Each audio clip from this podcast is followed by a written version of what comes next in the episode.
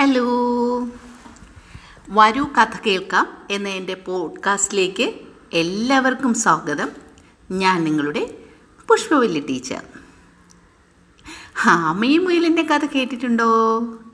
ആ കഥ കേൾക്കാത്തതായിട്ട് ആരുമില്ല അല്ലേ? ആമയും മുയലിന്റെയും കഥ നമ്മെ പഠിപ്പിക്കുന്ന ഒരു വലിയ ഗുണപാഠമാണ്. അത് നമുക്ക് അവസാനം മനസ്സിലാക്കാം. കഥ പറയട്ടെ?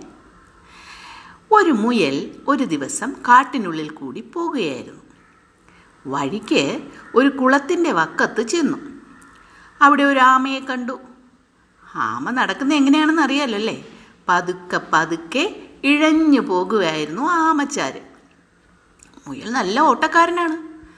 ചങ്ങാതിക്ക് ഈ ആമയുടെ നടത്തം അത്ര രസിച്ചില്ല. മുയൽ ചോദിച്ചു ആമേ ആമച്ചങ്ങാതി എന്തൊരു താമസമാണ്? നിനക്കൊന്ന് വേഗം നടന്നുകൂടെ? ആമ പറഞ്ഞു എനിക്ക് ബന്ധപ്പാടില്ല വേണ്ടി വന്നാൽ വേഗം നടക്കും. മുയലിന് ചിരി വന്നു. ഈ തടിയന് വേഗം നടക്കാൻ സാധിക്കുമോ? പുറത്തെ തൊണ്ടിന്റെ ഭാരം താങ്ങണ്ടേ?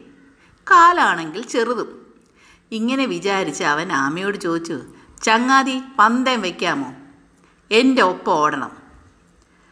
ആമ സമ്മതിച്ചു. പന്തയം തുടങ്ങി. ഒന്ന് രണ്ട് മൂന്ന്. മുയലോടി. ആമ ഇഴഞ്ഞു. അല്പദൂരം ചെന്നപ്പോൾ മുയൽ വിചാരിച്ചു ഹാ ആ തടിയൻ ആമ ഇഴയട്ടെ. എനിക്ക് തെല്ല് നേരെ ഉറങ്ങാം.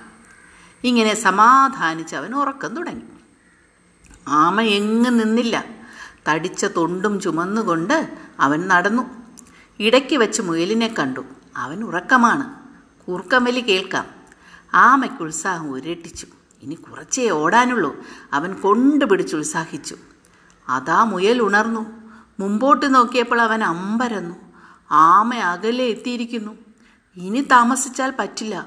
മുയൽ കുതിച്ചോട്ടം തുടങ്ങി. ആമയ്ക്ക് ഉത്സാഹം വർദ്ധിച്ചു. ഒന്ന് വേഗം നടന്നാൽ എത്താം. എല്ലാ കഴിവും ഉപയോഗിച്ച് ടക്ക് ടക്ക് ടക്ക് ടക്ക് അവൻ ഓടി. എത്തേണ്ട സ്ഥാനത്ത് എത്തുകയും ചെയ്തു. മുയലിന്റെ കഥയോ? അവനെ പിന്നെ അവിടെ എങ്ങും കണ്ടില്ല. അവൻ തോറ്റു തുന്നൻ പാടി. എന്താ മക്കളെ ഈ കഥ നമ്മെ പഠിപ്പിക്കുന്നത്? ആ ഒന്ന് അമിത ആത്മവിശ്വാസം നല്ലതല്ല. രണ്ടാമത് നമ്മെ പഠിപ്പിക്കുന്നത് ഏറ്റവും നന്നായി പരിശ്രമിച്ചാൽ എന്തും നമുക്ക് കൈവരിക്കാവുന്നതേ ഉള്ളൂ എന്നുള്ള ഈ രണ്ട് ഗുണപാഠങ്ങളാണ് ആമയും മുയലും നമ്മെ പഠിപ്പിക്കുന്നത്.